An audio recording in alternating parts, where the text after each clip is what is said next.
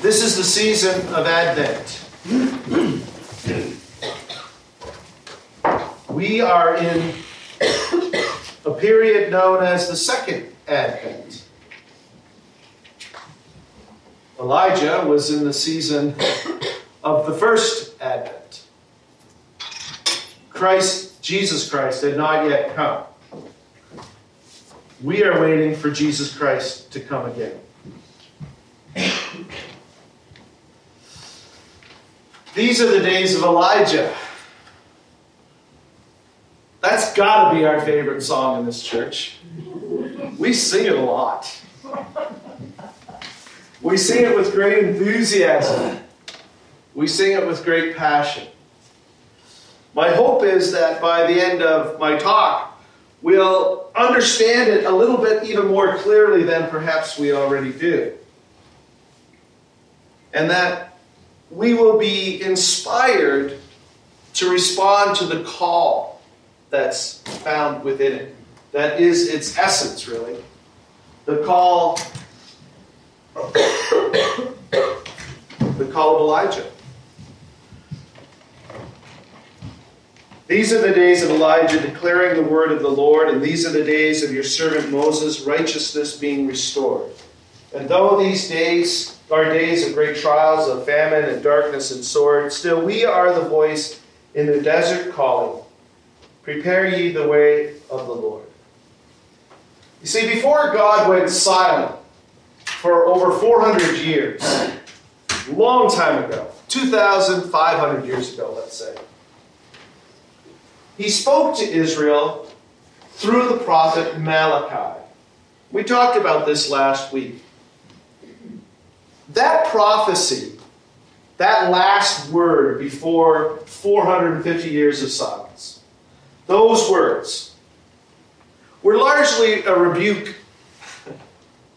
God was saying to the people of Israel,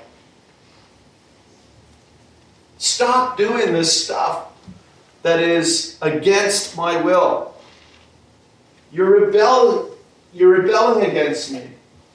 You need to turn around. And although it was a prophecy of rebuke, there was hidden within it, near the very end, a ray of hope, which is always the case with God. There's always hope. and that ray of hope were, was found in these words See, I will send the prophet Elijah to you before the great and dreadful day of the Lord comes. See, I will send the prophet Elijah to you before that great and dreadful day of the Lord comes. Malachi 4 5. And so when you read the Gospels, Matthew, Mark, Luke, and John, you're reading those, and, and, and you will find quite often the people that had been waiting for over 400 years start asking John the Baptist, start asking Jesus, Are you the Elijah? Are you Elijah? It's because Malachi, before 400 years of silence, had said those very words I will send the prophet Elijah. And so, there were many, I'm sure, in Israel, who had waited and longed and yearned and were keenly watching for the return of Elijah. Because they knew that that was significant in that it meant God would no longer be silent. There was hope. The New Testament begins with the story of Zechariah and Elizabeth. They're kind of like side figures in the story of Christmas. They shouldn't be. they should be front and center too. The New Testament begins with their story Zechariah and Elizabeth, who had taken to heart those words of Malachi. Because, including the fact that Malachi said that God said through Malachi that Elijah would come before the great and dreadful day of the Lord. He'd also said, Remember the law of my servant Moses. And was suggesting that they would be faithful to God. And so we find these words, Luke writes about Zechariah and Elizabeth. He says this about them. Both of them were righteous in the sight of God, observing all the Lord's commands and decrees blamelessly. So these were people that understood the rebuke that God gave through Malachi to the people of Israel. And they had decided in their hearts to be faithful to God. And they were anxious to hear or to see the coming of Elijah. The angel of the Lord broke God's silence and said to Zechariah, in Luke 1, we read these words Do not be afraid, Zechariah. Your prayer has been heard. Your wife Elizabeth will bear you a son, and you are to call him John. He will be a joy and a delight to you, and many will rejoice because of his birth. For he will be great in the sight of the Lord. He is never to take wine or other fermented drink, and he will be filled with the Holy Spirit even before he is born. He will bring back many of the people of Israel to the Lord their God. And he will go on before the Lord in the spirit and power of Elijah to turn the hearts of their parents to their children and the disobedient to the wisdom of the righteous, to make ready a people prepared for the Lord. This, of course, was John the Baptist. The silence of over 450 years, of four, over 400 years, was broken with the coming of John the Baptist. The return of Elijah. Jesus was unequivocal about John the Baptist's identity as Elijah. We read in Matthew 11 as John's disciples were leaving, Jesus began to speak to the crowd about John. What did you go out into the wilderness to see? A reed swayed in the wind? If not, what did you go out to see? A man dressed in fine clothes? No, those who wear fine clothes are in king's palaces. Then what did you go out to see? A prophet? Yes. I tell you, and more than a prophet. This is the one about whom it is written. And he quotes from Malachi 3 I will send my messenger ahead of you, who will prepare your way before you. Truly I tell you, Jesus said, among those born of women there has not risen anyone greater than John the Baptist. Yet whoever is least in the kingdom of heaven is greater than he. For the days of John the Baptist until now, the kingdom of heaven has been subjected to violence, and violent people have been raiding it. For all of the prophets and the law prophesied until John. And if you're willing to accept it, hear that? And if you're willing to accept it, he said to his disciples, he is the Elijah who was to come. Whoever has ears, let him hear. Jesus was unequivocal that John the Baptist was Elijah. Not the Elijah, but the second Elijah, if you will.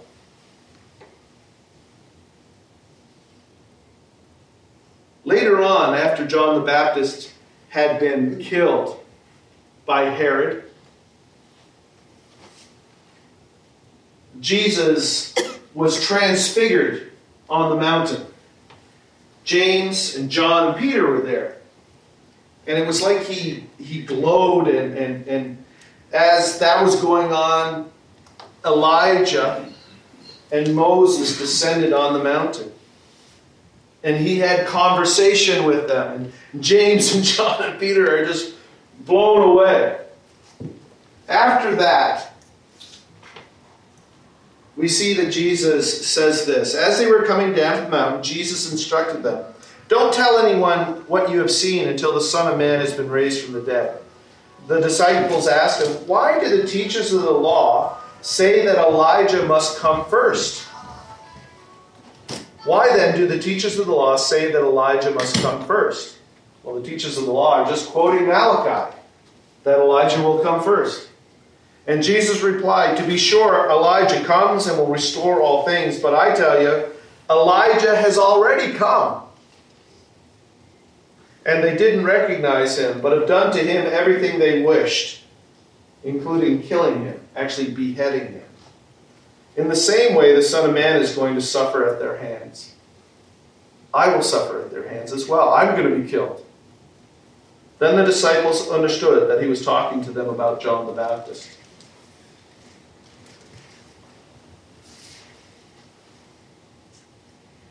Malachi, when he was writing about this second Elijah who would come, said that he would accomplish two things. First, in 3 1, we read, "I will send my messenger who will prepare the way before the before me." Then suddenly the Lord you are seeking will come to his temple. The messenger of the covenant who you desire will come, says the Lord Almighty. And so the first thing he was to do, this second Elijah, of whom Malachi prophesied, it was to prepare the hearts of the people for the coming of Christ, the Messiah. In other words, he was going to usher in the end of the first advent, that season of waiting for the coming of Christ. So the second Elijah, John the Baptist, would bring to a close that first advent. But also, he would usher in the second advent, that period of time in which we are waiting for the second coming of Jesus Christ. He says, or it is said in Malachi 4 5, See, I will send the prophet Elijah to you before the great and dreadful day of the Lord. He comes to indicate the coming of the great and dreadful day of the Lord. And then we read in the very first words of Mark the beginning of the good news about Jesus the Messiah, the Son of God, as it's written in Isaiah the prophet. I will send my messenger ahead of you, who will prepare your way, a voice of one calling in the wilderness. Prepare the way of the Lord, make straight paths for him. And so John the Baptist appeared in the wilderness, preaching a baptism of repentance for the forgiveness of sins. The whole Judean countryside and all the people of Jerusalem went out to him, confessing their sins. They were baptized by him in the Jordan River. So, what was the message of the second Elijah? What was the message of John the Baptist? He offered a baptism of repentance for the forgiveness of sins. This is how he prepared the way of the Lord. And people came in droves to him.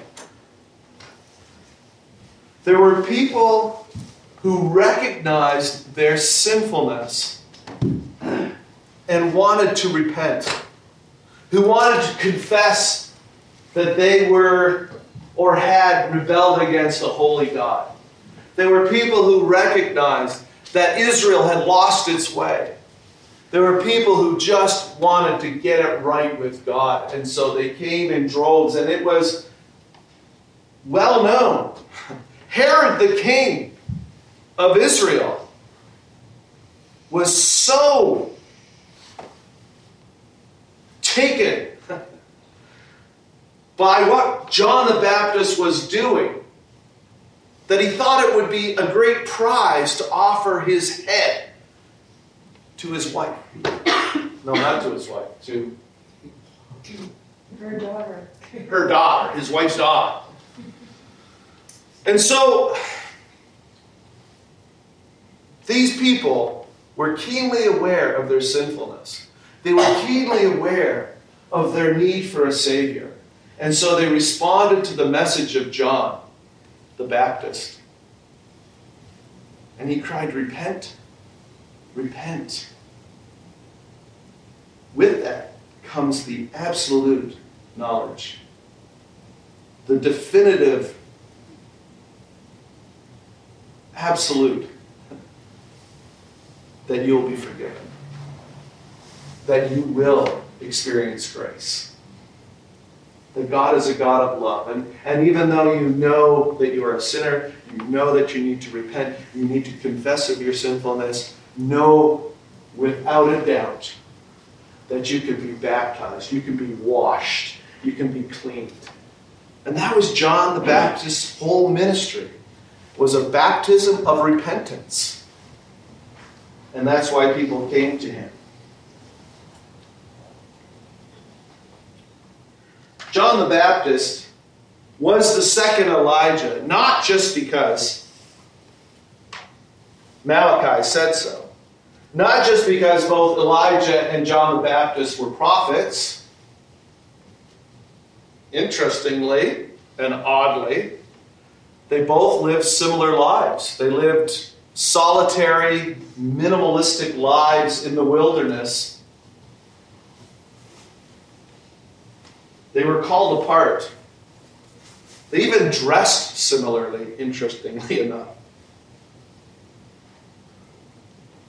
But why was John the Baptist identified with Elijah? Well, let's take a look at Elijah for a minute.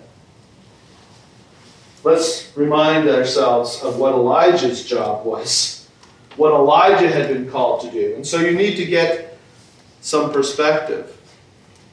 I like the way uh, this one commentary puts it. Elijah lived in a time when the foundations were being destroyed. Does anybody feel like the, destroy- the foundations are being destroyed today? I feel that way. I feel like the foundations of the world are being destroyed. But Elijah lived at a time when the foundations were being destroyed. It was a time of spiritual apostasy and moral decay. I'm willing to bet that none of you have used the word apostasy this past week. what does it mean? It means the abandonment or renunciation of a religious or political belief. If you abandon your faith and your religion, you're an apostate. Apostasy is abandoning truth or renouncing it. And so, this is the time that Elijah lived in. To be exact, he lived in the northern kingdom of Israel, called Israel. The southern kingdom was called Judah. And the northern kingdom had forsaken God, had left God. Ahab was the king. And he married not just a Jezebel, he married the Jezebel, from whom we have all these aspersions. Jezebel, who was a foreign queen and who worshipped a god known as Baal. This is Israel. The capital of Israel, the northern kingdom of Israel, was Samaria. And there, Ahab set up a worship center to Ahab. These are Israelites who are worshiping the foreign god Ahab under the direction of Jezebel and her hundreds of priests. Elijah had what I would consider dubious honor of confronting Ahab and he said, Unless you turn away from this apostasy, you will not see rain in the northern kingdom. You'll see it again when I say it'll rain. And that, of course, would not Elijah speaking as much as God speaking. And so he spoke to Ahab and he said, Repent. Turn from your wickedness. Turn from this untruth. And if you don't, there'll be a drought in the land. And people will die. And likely you will die if you don't turn away from your foolishness. And then he ran for his life. Wouldn't you? he ran for his life and was miraculously kept alive in the desert. And you can read about that at the end of 1 Kings, the beginning of 2 Kings. It's a fascinating story, the story of Elijah. But what was Elijah's message? This is it. Your hardship, this drought that you're experiencing, is a direct result of your apostasy, your abandoning of the true faith in the one true God. Repent before it's too late. That was Elijah's message. And so we have the first Elijah calling Israel, the northern kingdom, to repentance and warning him and them that there would be a drought that would last indefinitely unless they did. We have the second Elijah, John the Baptist, calling Israel to repentance. Why? Because of the great and dreadful day of the Lord, which we last week spelled out as the second coming of Jesus Christ. We are living in the second advent. Christ will return. What does it mean for us, the followers of Jesus Christ, to be living in the light of the second coming of Jesus Christ? For those of us who are followers of Jesus Christ, when he comes, as we sing in that song, Days of Elijah, when he comes in the clouds, shining like the sun, it will be a great day of rejoicing because we will know that the hardship of this life is over and we will spend eternity in the light. But for those who have willingly rebelled against the laws of God and against God and His perfection, it'll be a dreadful day. It'll be a great and dreadful day of the Lord. I want to suggest to you that we too, like Elijah 1 and Elijah 2, live in a very dark age.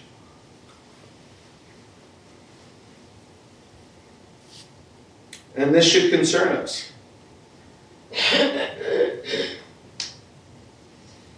But these are the days of Elijah. What does that mean now? These are the days of Elijah. What was the message of Elijah? It was a call to repentance. It was a call to repentance.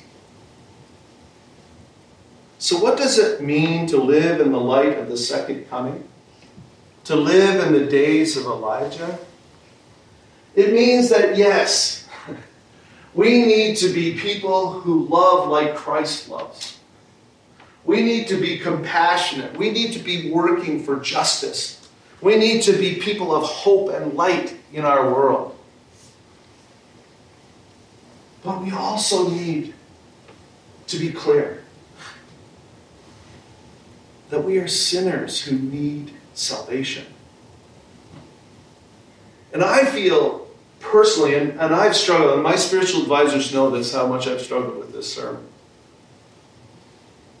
And it's finding that balance between telling people that they are at odds with their Creator and a holy God and loving as Christ loves.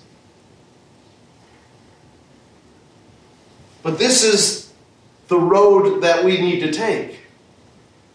We have to not just emphasize the love of God, we also have to be clear that the second coming of Christ is imminent. Could come at any time. Anytime. And we're not doing them a kindness or a love or a justice by taking out or nicing up the gospel.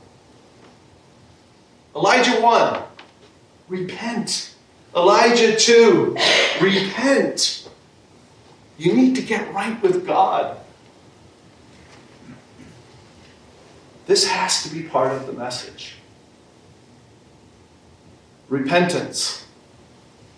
These are the days of Elijah. We're living in the second advent. The king is returning. Christ will return.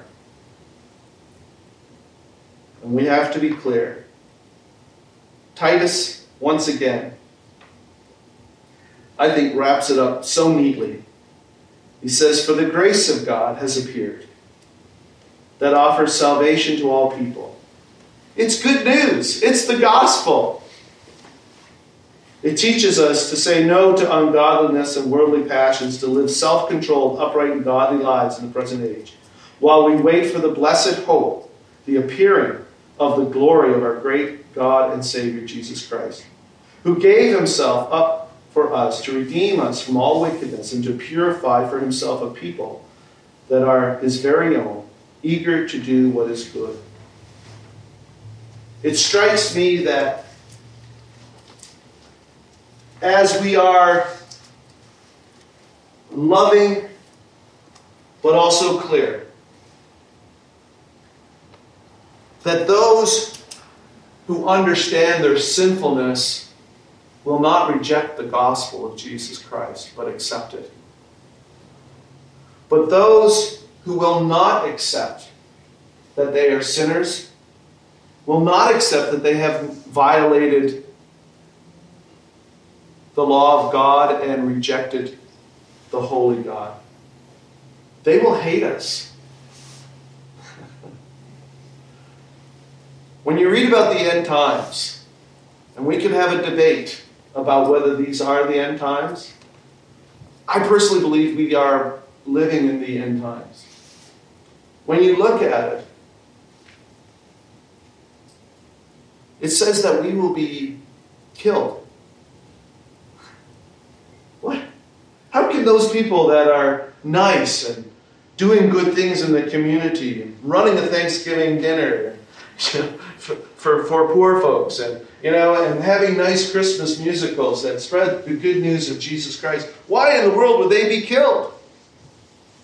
I'll tell you why they'll be killed. I tell you why we would be killed. Because we'll say the word sin.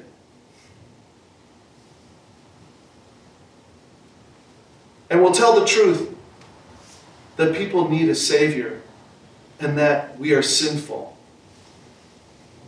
And people won't like that.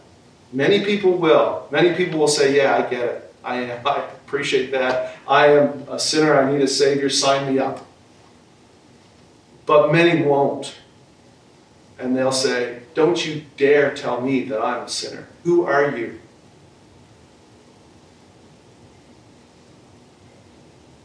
In the end times, we'll see many Christians persecuted because of that. So these are the days of Elijah. These are the days of Elijah. Love, justice. Love, sin has to be reconciled. Confession making things right with a holy God. That has to be part of the message. Or we're only giving part of the message that Elijah gave, John the Baptist gave, and of course Jesus Christ himself gave. Remember the, old, the woman caught in adultery? Actually framed in adultery? I'm not going to condemn you.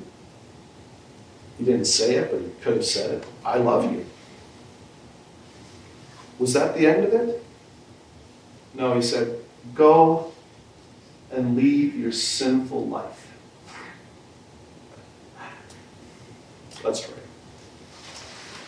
Dear Heavenly Father, we thank you so much that um, you love us as much as you do, that you would come to earth, that you would die for us, you would, you, you would take our penalty for, for our sinfulness. Uh, expresses your love like no, nothing else could. Lord, we are living in a world that it seems is increasingly re- resistant to the idea of sin and sinfulness, and clearly rejecting you. We know that. And so, Lord Jesus, we pray that as your ambassadors, as your salt and light in this world, that yes, that we would love as you love, but we would also be clear that it was our sins that put you on the cross. And that sin needs to be forgiven. In Jesus' name we pray. Amen.